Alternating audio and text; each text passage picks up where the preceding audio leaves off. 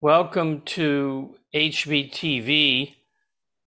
I'm a philosopher who advocates Ayn Rand's philosophy of objectivism. And uh, every Monday, I take up questions from a unique and controversial perspective. And today, Nikos, we have a special format. Yes, today is a Q&A. So as we said in the past, members of Ayn Rand Center UK have priority on sending written questions before the show. So we have a queue of these questions and Harry is going to address them today. We will try also to address super chat questions. So feel free to send your two super chats and we're going to do our best to for Harry to answer all of them. So without further delay, let's jump in because there are many questions and very good questions. Question number one the context that for our friend is how to apply objectivism in today's world. And he asks, or she, can you share advice on how best to live as an objectivism as an objectivist in a mixed economy with significant and expanding governmental control? In particular, where to comply and when to dissent? Always dissent. Dissent is a matter of expressing your viewpoint when it is not rude or uncalled for, inappropriate to do that. I mean, you don't go up to people, hi, I'm Harry Binswanger. I don't agree with these immigration controls or whatever it is. Uh, but dissent means uh, it means to state your disagreement. So you should always do that. Never self censor. Uh, comply virtually always comply because they've got the guns. How to best live as an objectivist in a mixed economy with significant, well, uh, several, um, several things. One is hire lawyers if you're in business. Uh, the other is uh, actually to dissent, be outspoken. They don't go after the outspoken ones if you read Atlas Shrugged, you see the story of when Hank Rearden began to denounce the government, they were afraid to go after him. Now, you have to do it as mature, civilized adult, stating reasons, not as, as some um, embarrassing, wild eyed kid. Okay, so if you're a kid, you have to learn some more, probably. But uh, the other thing I would say is get hooked into the objectivist community. But I want to warn about something about that. In other words, I do um, uh, have uh, friendships and, and, relationships with people who aren't objectivists, but most of my time is spent talking to objectivists, and that's a better situation if they're real objectivists.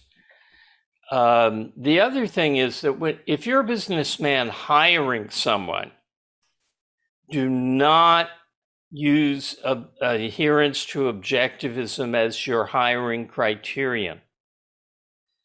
If you have two people who are equally qualified and equally innovative and thoughtful and so forth, and one of them is in agreement with the philosophy he says, okay, you might want to throw the balance to that. But I know a lot of, um, or several cases of businessmen and entrepreneurs who thought it'd be a good idea to hire people who call themselves objectivists. And it isn't. It's some combination of they're not really objectivists and they'll cheat you. I've seen that happen more than once. And they are objectivists, but they're not that bright or that innovative or that dedicated. So uh, don't tip the scales with if you're hiring to hire an objectivist. But in terms of who you want to talk to and spend time to uh, time with, I would um, find people you like who also agree with your ideas. Question number two what does the identity of consciousness mean? If our consciousness perceived reality in a particular way, wouldn't that imply subjectivism? Well, this is like the question of questions. Easy to answer, though, but that you're asking this question is a good sign.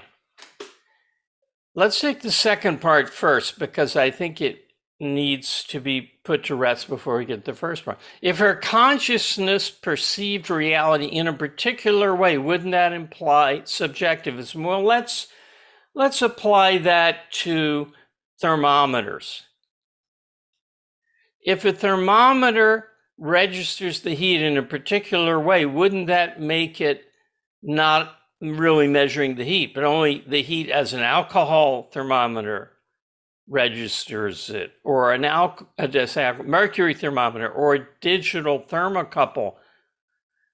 Uh, if we um, set up radar installation to detect incoming missiles, we can't have it use a particular material and a particular frequency and ha- operated a specific uh, power rating and so forth, because any of those particular items of identity would disqualify the radar. It has to operate as radar in general. In fact, even radar is just one way of a particular way of gaining information about reality. Why isn't it LIDAR? Why isn't it sonar? Why isn't it visual you know, uh, image processing. So the uh, our, the question you raise is the question that Kant raised. And of course, he didn't really raise it. It's the answer that he gave.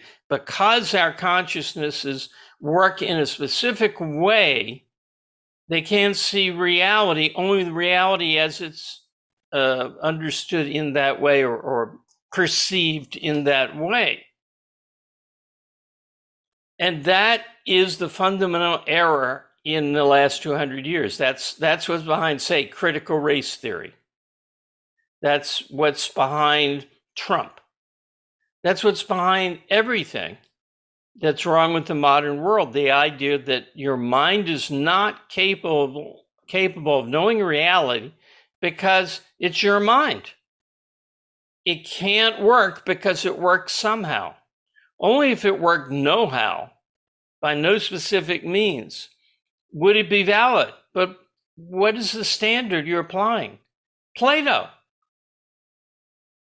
Or even worse, uh, the religion.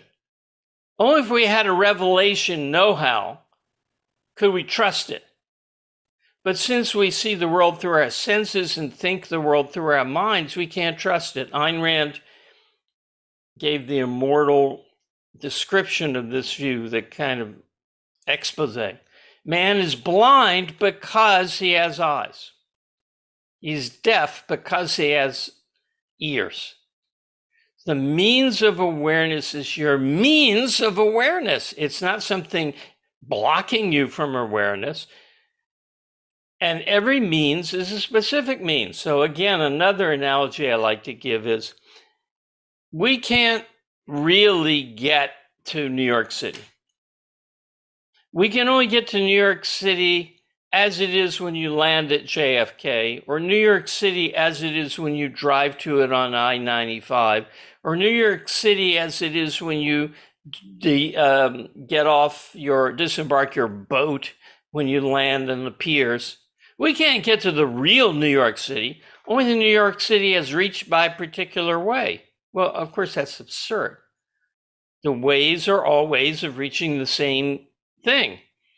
Eyes and ears and bat echolocation are organs for knowing reality. They're different ways of contacting reality, but they are what enable the organism to perceive reality.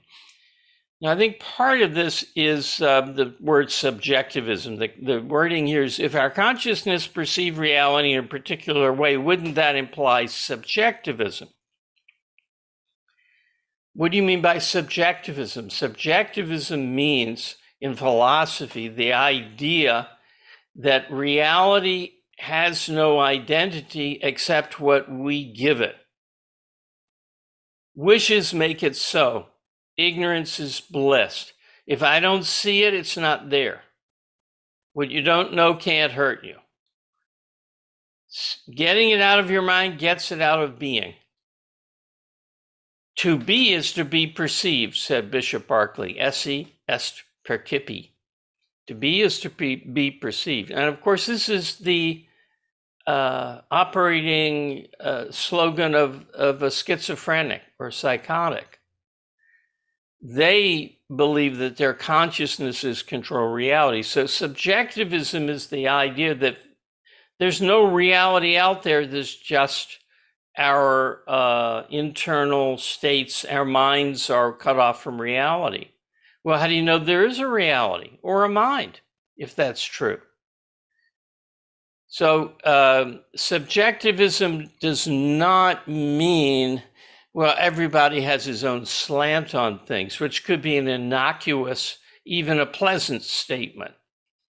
Pleasant in the sense of uh, people are a little bit different, they see things in a different way, they come to a little bit different conclusions. They don't necessarily contradict each other, but uh, it's it's nice that everyone does not have exactly the same values and exactly the same thoughts. We're not all robots vocalizing in unison. So that kind of subjectivism is not a problem. But if you but subjectivism in philosophy, and as I think the question means it, is there is no truth. There's only your truth and his truth. But actually, if there's only your truth, there is no him. Subjectivism consist to be semi-consistent has to say, well, there I don't know if there are any other people or consciousnesses. They're just images in my mind. I don't know what's out there if there are any. Uh, so it's it's the subject without the object, but it's self-evident that you have a subject knowing an object. Go ahead. And here's a follow-up that we that we received. What is consciousness if it's not matter that we know follows simply? Right, well, that's a different question, Nico. So let's get that later because the first part of the question: What does the identity of consciousness mean? So I uh, the idea, just, just to summarize, the idea that perception by means is non perception is a contradictory and baseless claim. Okay, what does the identity of consciousness mean? It means three things broadly free will for conceptual consciousness, free will. Second, that the senses are the basis of all further knowledge. An animal can't go further than its senses, but human beings can apply logic to process sensory material. And that's reason. And the third thing is something that Ayn Rand uh, bases her whole epistemology on the principle of unit economy. You can only hold so much material in conscious, full conscious focus at once. So, for instance, if you're presented with uh, a deck of cards, two decks of cards, and imagine them spread out on a table. One of them has a card missing. You can't just look at that and say, oh, this one has 51 cards, that one has 52. So there's something missing from this deck. You have to count them. On the other hand, I'm now holding up different quantities of fingers in one hand and the other hand. You don't need to count those. That's perceptually given. But beyond about six, you can't distinguish visually anymore uh, the difference between quantities. I have trouble with six. Now, I mean, six that are not neatly arranged for you and lined up one with the other, but like imagine a, a bowl of seven peas all mixed together and a bowl of uh, seven pencils or six pencils.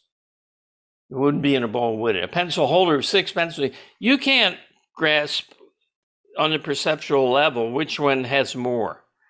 I mean, maybe you can if you're really good, but I can't do that.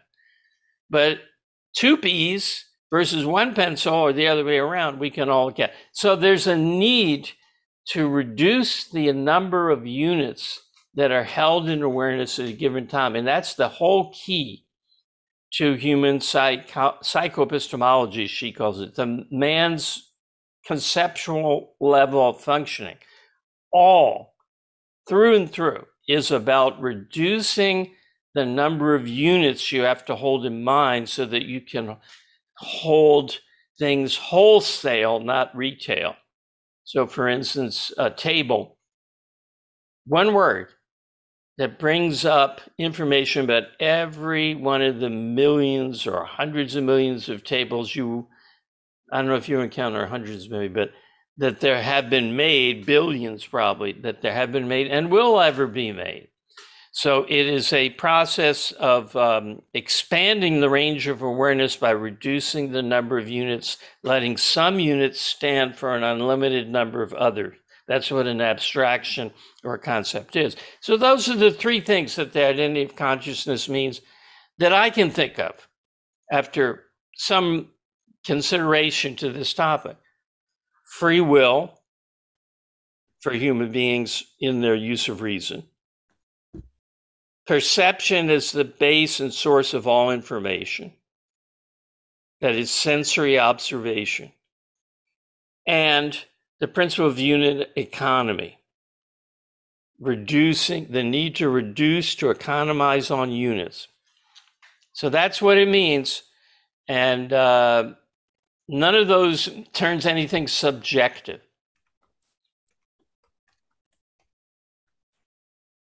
Do you want to do the follow up or? Yes, can, let's do the, the follow up. So sure. the follow up asks, the, the, it starts in the same way what is consciousness, but then says, if it's not a matter that we know follows simple cause and effect, then what is it made of? So, what is consciousness made of? Is if not a simple matter that follows cause and effect? Look at all the assumptions built into that question. It assumes consciousness is made of something. I think the reason why consciousness has free will is that it isn't made of anything.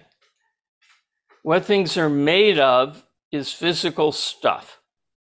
Consciousness is an activity, it's not made of stuff. It's not a thing in your head, it's not your brain.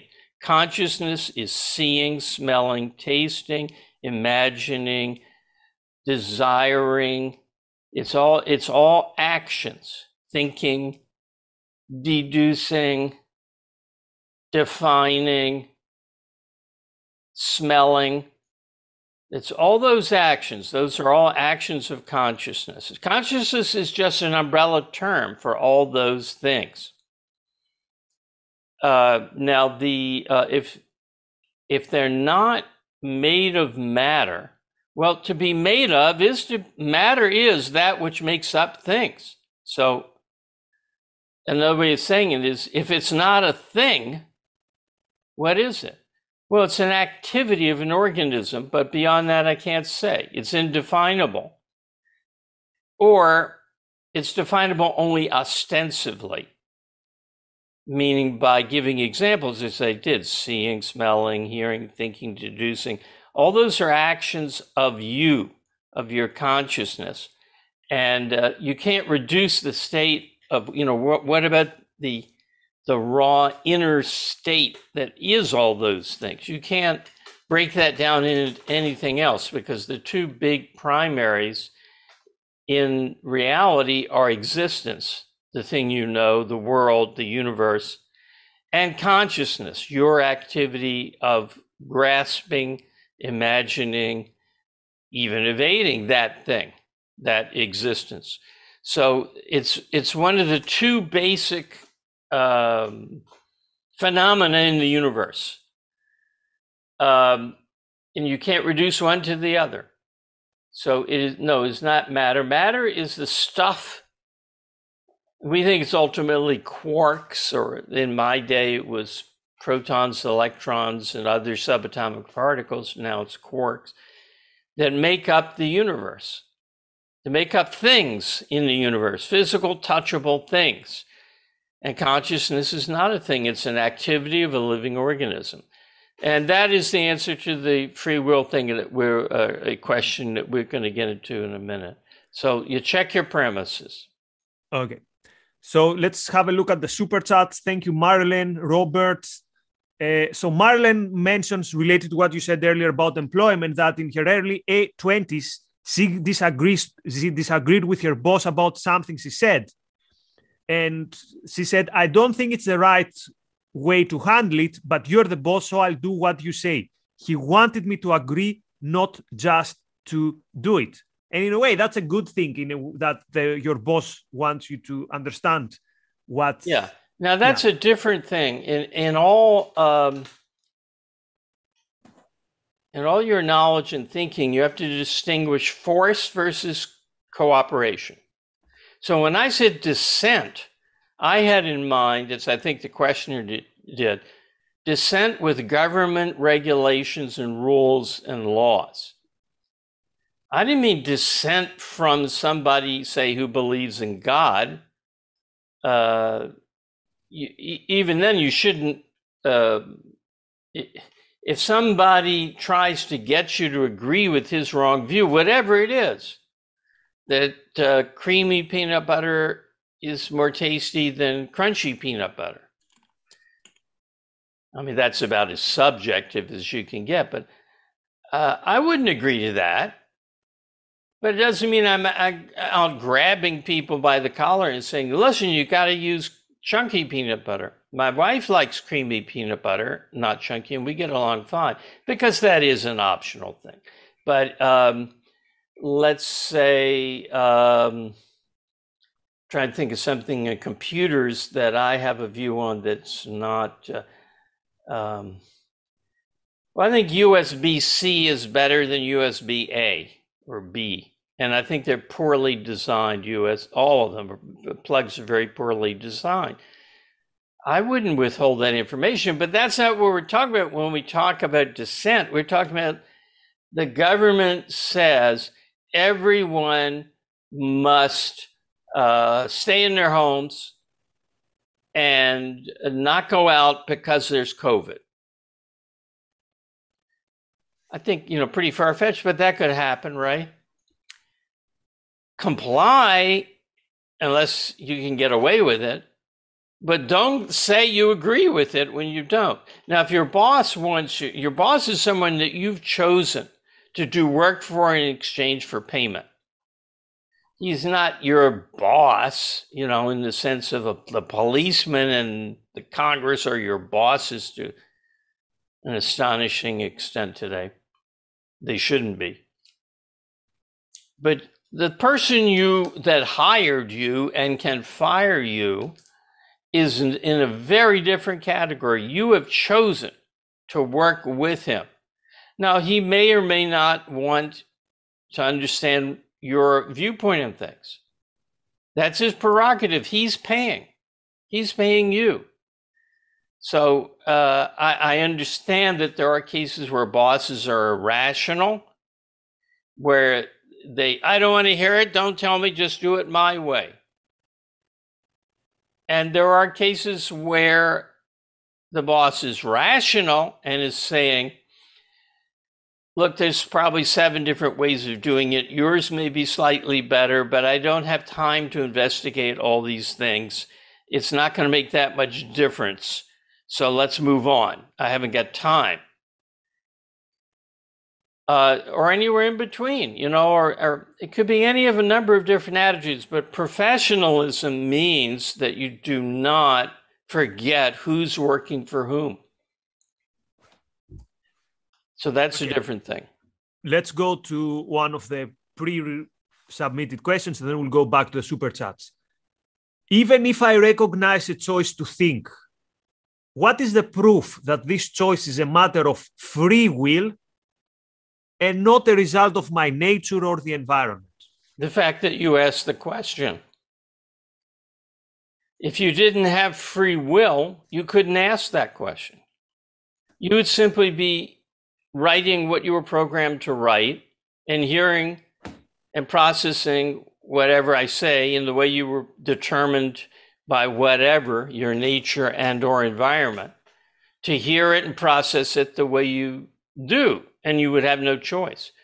So the existence of a question about which you're going to think and decide presupposes that you control your mind. Now let me give you a stark contrast. So imagine a guy with a gun in his head. There's a a bad guy with a gun at Joe's head, okay? And somebody comes up to Joe. Of course, you wouldn't do that. You'd run in terror. But comes up to Joe and, and says, Joe, do you believe that you are determined and and uh, run by something, or do you have free will and can you speak your mind? The guy with the gun writes a piece, writes a note, hands it to Joe. Joe looks at it, reads it. No, I can. I am entirely free to speak my own mind. And then the person says, "Well, um, what about the guy with the gun on you? Aren't you afraid that uh, he will shoot you if you displease him?" Joe looks at the guy with the gun. He writes a little something, a piece of hands. Oh no, I'm not afraid at all. I know that this, you know, you see, cognitively worthless anything you're forced to say is, even about whether you're forced to say it. So the presupposition of any objective, we talk about subjective, the, the presupposition of any objective conceptual, rational thinking process is that you are free to look at the facts, that nothing makes you like, oh, you know how people say, well, I was brought up to think that you shouldn't uh, not honor the flag. You should honor the flag. Or I was brought up to believe you don't say boastful things about yourself. Or I was brought up to be a Baptist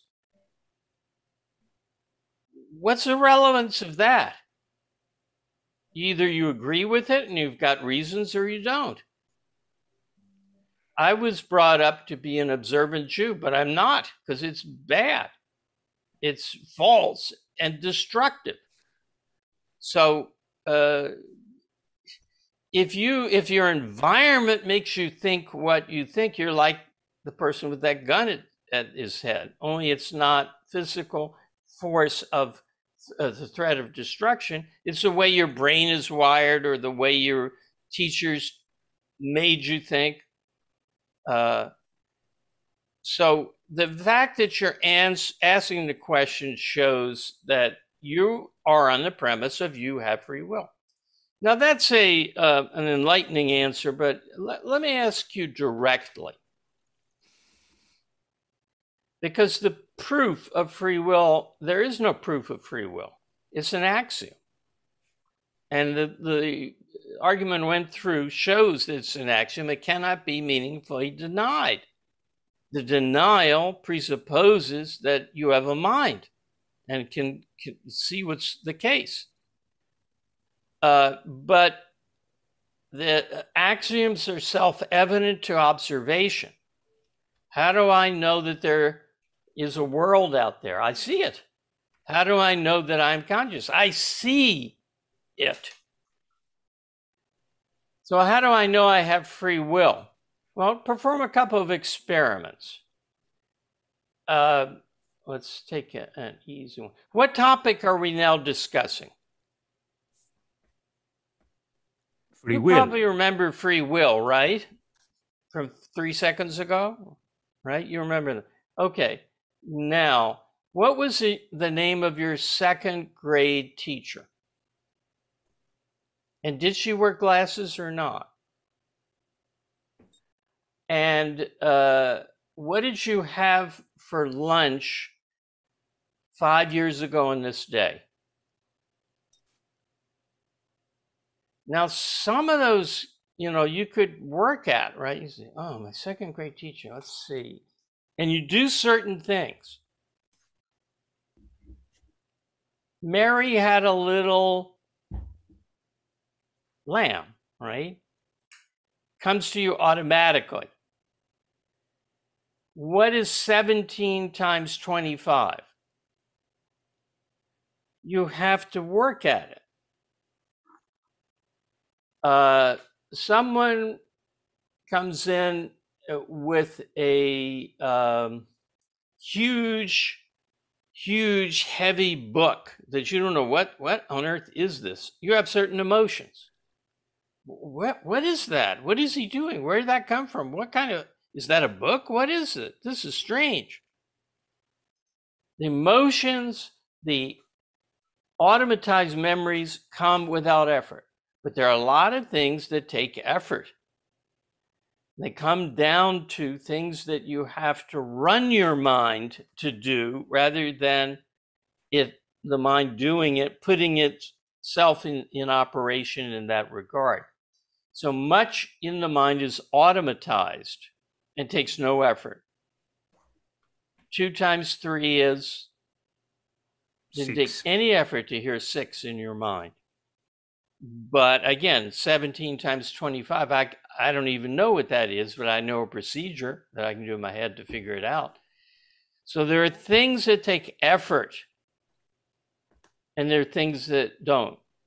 That difference is a difference between what's deterministic, given your past history, what's automatic, not volitional, and what you have to do by hand, which takes effort and where you can fail at it.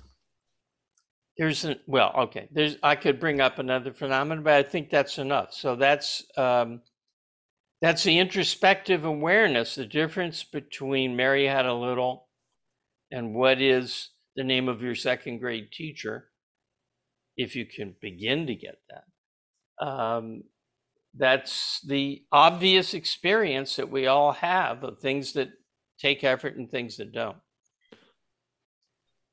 Let's go to super chats now, and then we'll go back to the pre-submitted question. By the way, I have something like ten more pre-submitted questions. I'm going to so, go faster now because those were hard questions. Yeah, and the one that is coming is even harder. So, okay, so uh, thank you, Marilyn, for for the clarification and the and the super chat. So, question now by Stephen.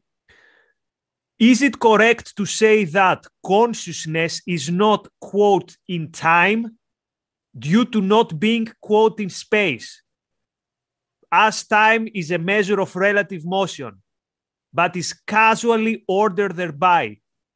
Implications for formation of memories versus concepts. No. Next, that so that didn't take long. No. Consciousness, he's right. Consciousness is not in space but that doesn't mean it's not in time because uh, it it is in time. I mean, uh, it's one thing to kind of philosophically analyze it. You can't say because time is a measurement of physical change and consciousness is not physical, so its changes are not in time. That's a, a kind of thinking we call rationalism. It's deduction in a void floating in in the air the basic way, how do you know uh, time is a measurement of physical things? Why can't it be a measurement of psychological things? But even aside from that, uh, we know that, say, clock ticks are physically cause regular uniform motion and they measure time. And we also know that we experience the passage of time things happen to us in accordance with those clock ticks. Uh, in accordance is not the right word. While that clock is ticking. So I began talking on this show less than an hour ago and more than a minute ago. I'd have to look at my watch to get it more precise, but that's a measurement based on physical time of what's been going on in my mind uh, evidenced in my behavior, but I see it from the inside because it's my mind. So no, it's a it's a artificial uh, problem. It's not a real problem. One more question from the pre-submitted ones, and then back to super chats. Can one consistently hold ideas that, sorry, the ideas that one, we have free will, and two, the standard of value is the collective. So, can we hold these two at the same time? We have free will. No. The standard of value is the collective. No. The essence of collectivism is group determinism, that the individual is is what he is and does what he does because of his group membership in some collective. If you take that away, the whole system of collectivism collapses. And I learned this, uh, maybe this won't be too interesting, but I used to teach college. And one, one year, about 1976, I, I got to teach a course on political philosophy. So I organized it around individualism versus collectivism. And in reading the collectivist arguments, because I had to give both sides, you know, uh, I came face to face with the cell, the individual is a cell in the body of society. And I asked myself, well, what is the difference between the individual's relationship to society and a cell's relationship to your body. And it instantly became clear to me you don't have to agree with anything that anybody says. If you agree, it's because that's your choice. Even the conformist uh, chooses to conform, he chooses not to think about it and to go the easiest path. Okay, they must know. Uh, but um, that's not the relationship of a of a organ, organism to a cell that in that organism the the demands of the whole dictate what happens well dictates what the what the cell is and what will happen to it insofar as the whole can control so that's you are not in relation to other people the way a cell in your pancreas is to your whole phenotype. It's just not. But then the difference is free will. You have a mind. You you're in charge of that mind. You can be, and whether you use it or not is up to you. Okay. Uh, Collectivism is determinism. Collectivism is determinism.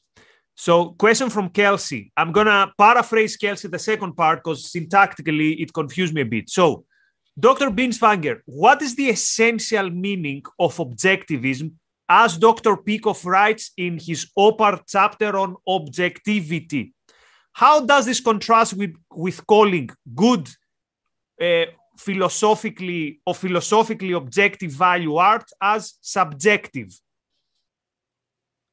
Um, I don't get that last part. What? Yeah, Casey, if you can, if you can, uh, re, if you can repost the last part, we're gonna ask uh, Dr. Binswanger again. But I assume he means how can how can your judgment be subjective? But let's start with the first part.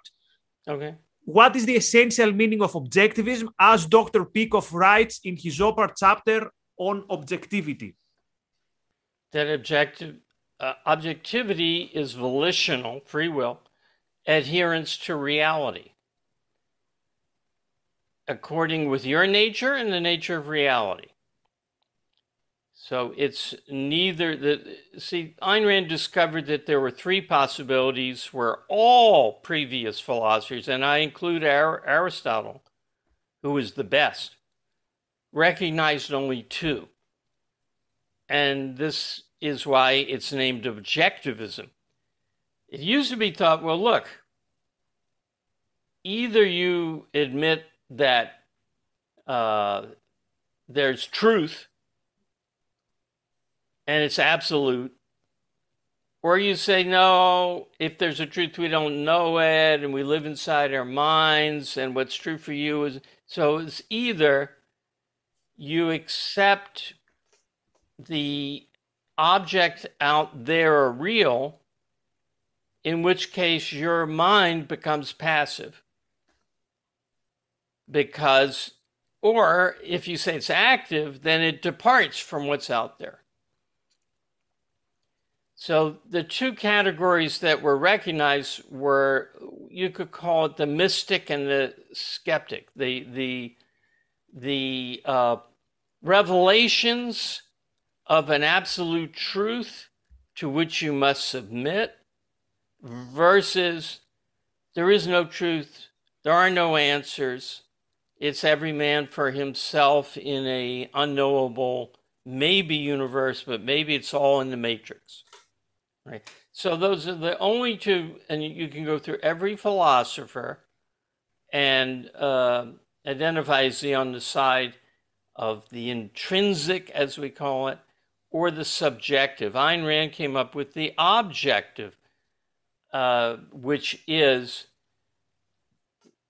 the facts of reality as grasped by a volitional consciousness.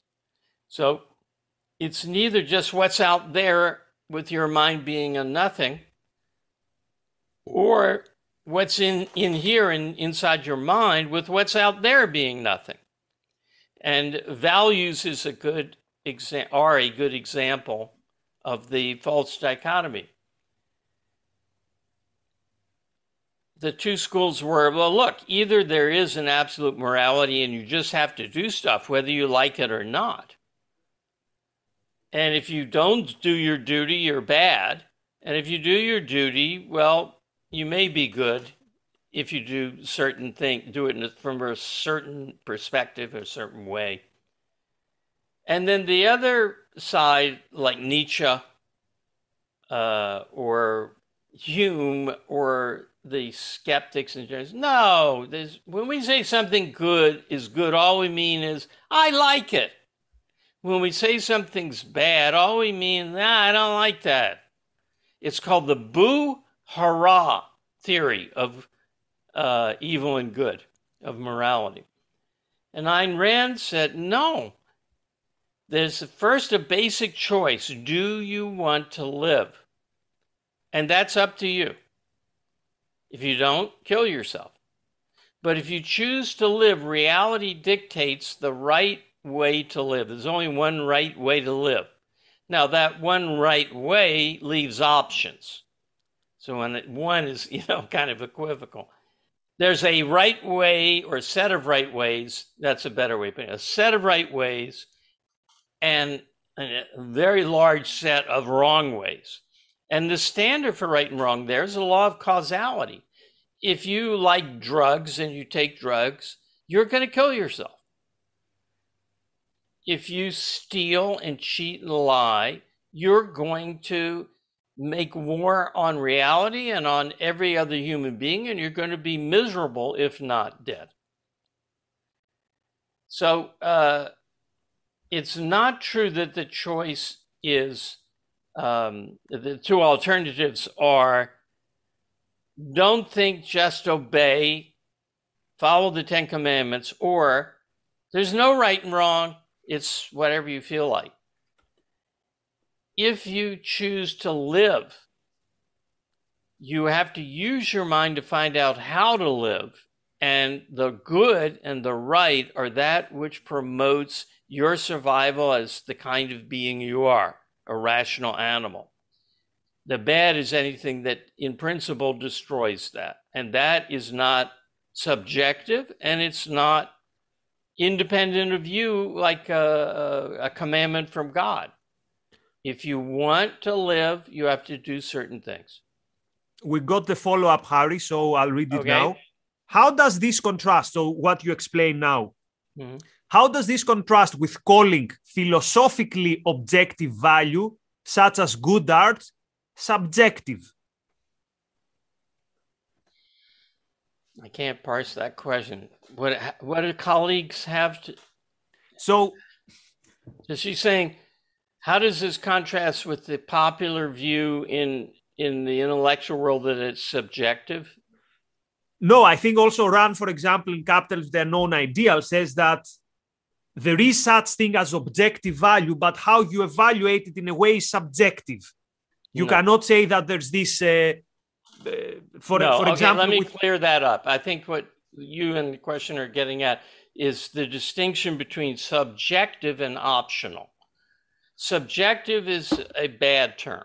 That is a term for a bad thing. It's a good term, qua term, but it's a term for a specific way of behaving where you only think about yourself, not yourself in reality, but you only think about your emotions. That's all that counts to you. And other people's rights or the law of cause and effect, you don't care about it. Like uh, Dostoevsky's Underground Man said, What do I care if two and two is four or a wall is a wall? I don't like it. I don't want it. Um, so that's subjectivism. The fact that you have to have a career, for instance, is objective. It comes from your nature as the kind of living organism you are. Uh, that does not mean everybody has to be a programmer or everybody has to be a barber. The choice of what line of productive work you will support your life through is personal and optional. It's not subjective. If you choose your career by a whim, uh, you're going to be in big trouble. But it's not it's not laid out by the principles of morality because it's different for different people. But there are certain principles you can apply in picking a career and picking a line of work, such as it should be challenging to you, but not beyond your capabilities and not too easy. It should be something that you can make a living at. It should be something that um, there are resources for you uh, that you can find to succeed in that endeavor in today's world. Um, generally, it should cause you to use your mind in the way that you like to use it. For instance, I'll give you an example. I spent 15 years on my book, How We Know. Now, that was not 15 years of eight hours a days. There were whole years when I didn't do anything on it. It was on my mind. I was working on it, thinking about it. But nevertheless, is a very long range project. I have a very good friend who had a job as a lawyer where she liked the fact that things came up and she gave a quick answer and disposed of them. Now, that's completely optional. There's nothing that says you have to like long projects that don't reach fulfillment for years, or you have to like things that get done within in an hour. That's a that's an individual difference. But if you ignore what you like, what what is the way you're used to functioning and think is your best way of functioning, it, things may go badly for you. So it's not subjective.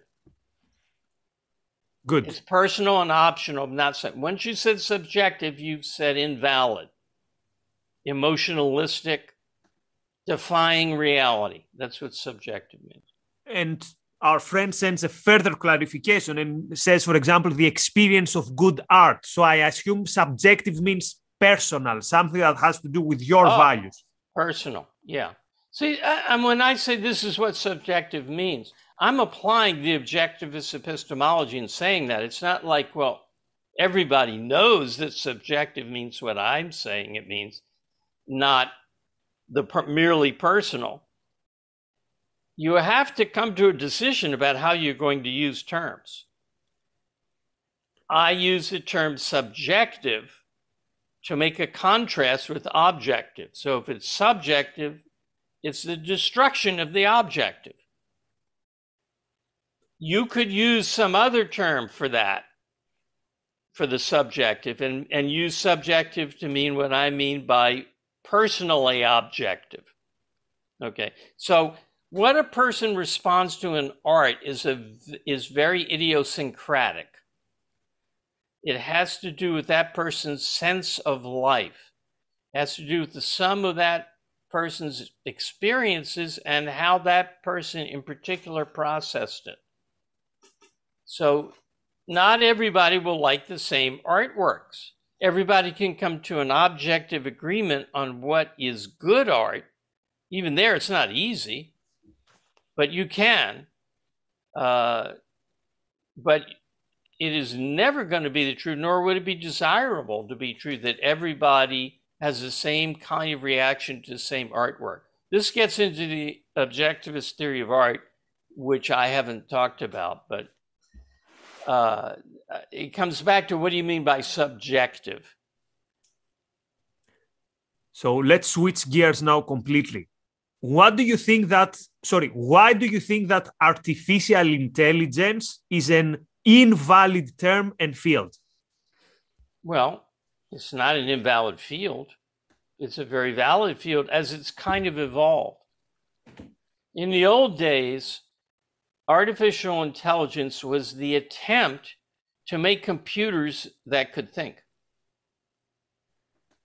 Uh, that's not what it means anymore, and that's invalid. Computers can't think because they can't perceive.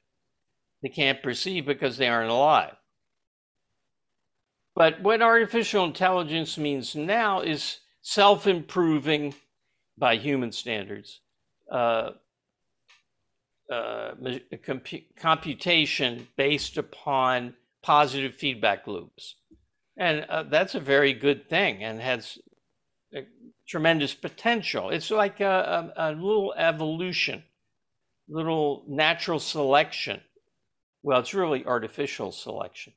The programmer sets the parameters of what he considers the goal, and then the computer processes uh, tons and tons of data to slowly find its way towards a set of settings that optimizes that goal. I've written a program that does that. Not that a million other people haven't also done it, and it's in the book Gödel, Escher, and Bach. Not the actual lines of code, but the idea of it. Uh, and it's a, it's used in, in regard in relation to showing how evolution works by natural selection, but you can also take it as the archetype of um, artificial intelligence. So yeah, it's a bad term. It's it's um, I think it's lost its sting. I don't think anybody really thinks that these systems are intelligent. They think that they are uh, have positive feedback loops that, so their performance improves towards a goal that's set for them for uh, by the programmers. So no, I don't have any you know objection. I, I'm I'm in I'm in favor of it. Just the term is used to be very misleading. But you know, there's a lot of terms like that for stuff in computers. Uh, computer memory. Well, it doesn't have any actual memory. Computer, you read a file. The computer reads a file. Computer shows you stuff. Computer has a file. Now, if you get tech, all these things are metaphors, but understandable metaphors. So if you get literal, the computer cannot even add. Computers do not add. Adding machines do not add. Fingers don't add. You can count on your fingers and do addition by counting up, but your fingers can't add. A machine can work gears, an adding machine, and produce a turn of the dial that amounts to the solution to an addition problem, but it doesn't add. Addition is a mental process. So what computers do is they move high and low voltages around according to the uh, wiring of transistors and the uh, hardwiring and soft wiring, so to speak. We interpret it as adding. So like right now I'm looking at Nikos's image on Zoom, but it's not an image for the computer. It's a set of uh, RGB numbers. It, well, it's not even that. It's a set of illuminated spots and non-illuminated spot, less illuminated spots, where the illumination can be uh, from the red phosphor, the green, or the blue, and they're different degrees. There's no picture in the computer. That's the way we look at it. There's no there's no knowledge in books. Please don't quote me on that. what there is in books is ink, ink on paper. Now we can read it and understand it because we set up symbols to mean something, but in terms of the books, it's just ink on paper. Okay, people, thanks so much for the super chats, but don't send any more because we're running out of time. So I'm gonna read. These are the last two super chats and one more question, and then we are then we are done. Okay, is time dilation a rationalistic conception? Where does an Einstein and quantum mechanics go wrong? Uh, I don't have a mature answer on that. The young Harry Binswanger was very much against time dilation. And uh, there is there are definite problems uh, with even reconciling Einstein and quantum. And the physicists will tell you this: there's a contradiction between uh, general relativity and quantum, or maybe it's special relativity and quantum mechanics. Uh, the Aspect exper- experiments, double delayed choice, reveal faster than light transmission of information, which is supposed to be impossible. Now they, they say, oh no, it doesn't really if you interpret this way, but it does. I mean, I'm going by people who know more than I do in the field. So it's there's some misconceptualizations that clearly have gone on. They found real phenomena. It's a big advance. Einstein and quantum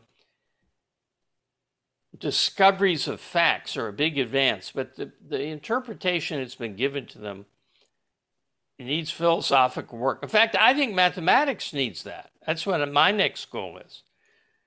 Infinity, for instance, and precision both have been completely misconstrued. The whole relation of math to reality has been misconstrued. But I don't have a single, you know, line of math that I think as math, you know, that I would change. I don't think that two and two is five, no. And I don't think that the phenomena that the physicists are looking at is unreal, but they just are interpreting it in a philosophically corrupted way. So the problem is qua philosophers and to uh, qua very theoretical physics people. Penultimate question. I understand objectivism holds man is born tabula rasa, but nevertheless can have personality traits or innate tendencies or aptitudes. Parenthesis by me, an example would be Mozart, that was a talent from the age of three or something. So, what are these latter qualities if not some sort of pre programming, something written on the tabula? Great question, whoever submitted this. Yeah. All right. Let's let's see how I can do it quickly. Um,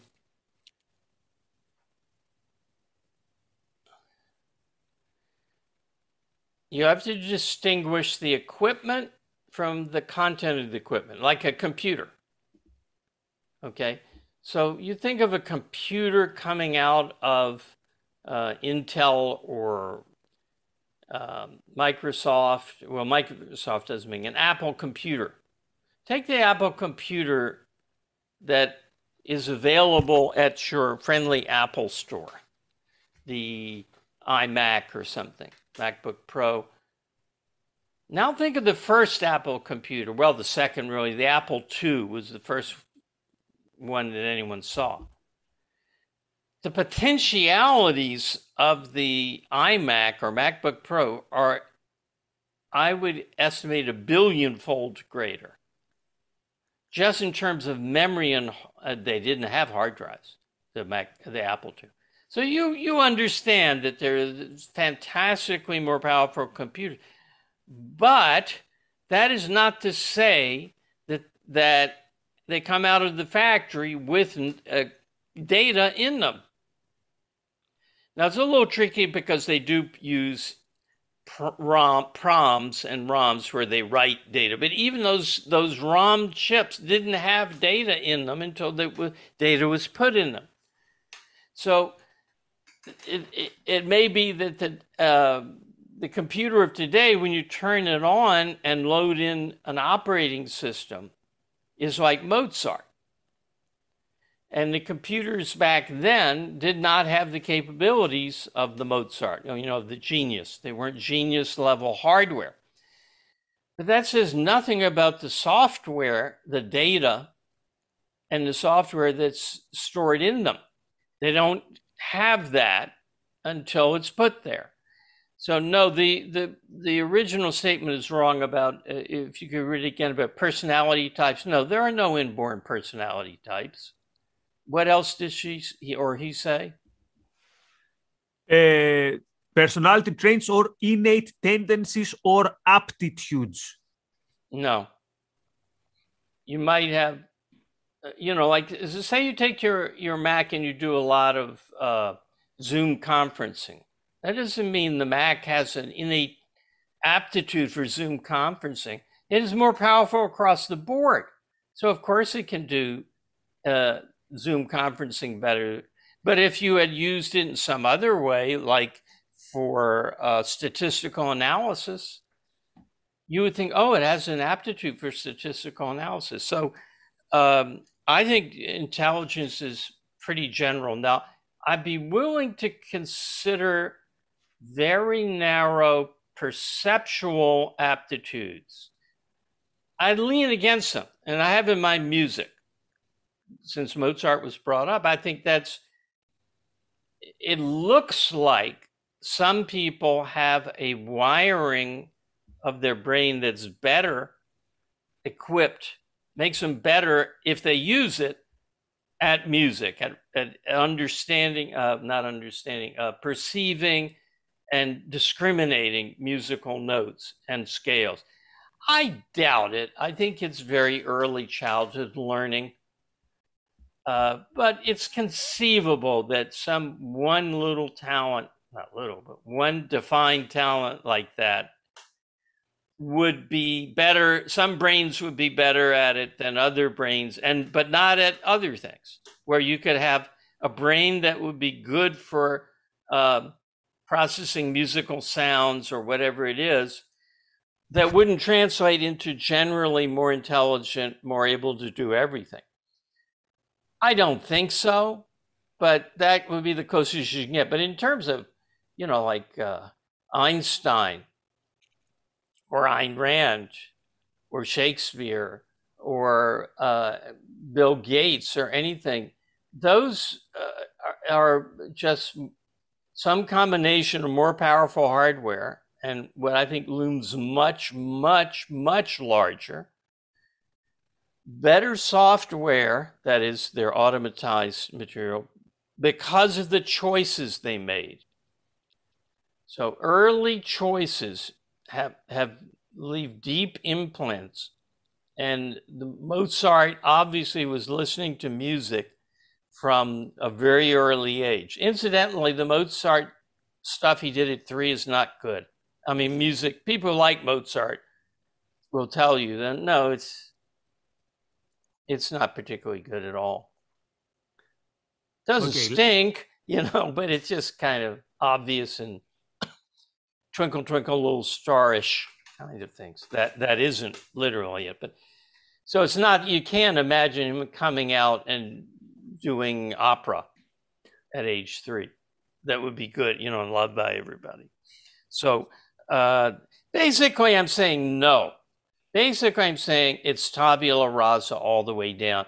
Around the little edges of the little area of music out, you might have some purchase to use against me, but basically, no. Last question and uh, maybe as a thank you to our viewers uh, we can organize this episode to put timestamps uh, when we process it. So you can find your question you can find specifically where the answer is. And again a huge thank you both to members and to the super chats last super chat which shows the quality of our audience so the same person who asked this super complicated question on physics now brings it to politics i like that how come Ayn Rand was able to end the draft but not the welfare regulatory state? Both depend on altruism. Also, the understanding of our friend was that it was actually Milton Friedman who ended the draft and not oh, no. so much Ayn Rand. No, not at all. No. Um, he might have had some good influence, but I don't think so. Um, the story, for those who don't know it, is that a man named Martin Anderson, who I think just died recently, um, that I had the pleasure of meeting, was a Harvard uh, graduate student who wrote his PhD thesis in political science on urban renewal. And he began as a liberal, thinking this is a wonderful program. And when he looked at the facts, since he was not a deterministic robot, he chose to think and he realized no, it's a disaster. And he wrote a book called The Federal Bulldozer. And either some objectivists discovered him or he discovered objectivists objectivism and he became an objectivist. I'm, I'm not sure, you know, a a hundred percent objectivist, but he was uh, know, went to some objectivist events. He worked with Alan Greenspan when Alan Greenspan was an objectivist. And his thing after urban re- renewal was let's get rid of the draft. He was in the Nixon administration and he headed the draft review panel that came up with the recommendation to end the draft. So you could Google Martin Anderson draft and see what you find. Uh, how come he was able to do that where you can't do so many other things that should be done? I think because there was the Vietnam War and the left was against the draft. And elements on the right were against the draft. Military leaders were generally against the draft. They saw draftees as bad, um, making for bad soldiers, which I'm sure they do. You don't want to be there, you're not going to be a good soldier. Uh, also, it was very focused, very, very focused. There's a two year period in every male's life where he was exposed to being drafted through a definite procedure. He's registered with an agency. He lived in fear. It's really more than two years. It was two years that he would serve if drafted, but you became ineligible at 26, so it's eight years. So it's very visible, hated by the left for a, a number of reasons, good and bad and not that strongly advocated on the right. So a person from the right, as we used to use those terms back then, Richard Nixon, was in a position to do it because being a Republican, he had, and, and president, he had not too much opposition on his right, and all the leftists wanted it. So that's why. Thank you very much, Harry. So thanks everyone for your questions. Maybe, uh, by the way, I have many, many objects, uh, questions that we didn't answer. So we're gonna have soon another Q and A episode. So again, a big thank you to the Ayn Rand Institute for sponsoring and supporting these events and for bringing these people who understand objectivism so much deeper than we, the students, do. And someone like Harry, it's a privilege to have him here. So thank you very much, Harry, for your energy and your enthusiasm of doing this. And we're gonna see you next week. We don't know the topic yet. We're gonna figure it out with Razi. I have some ideas. More. I have sorry.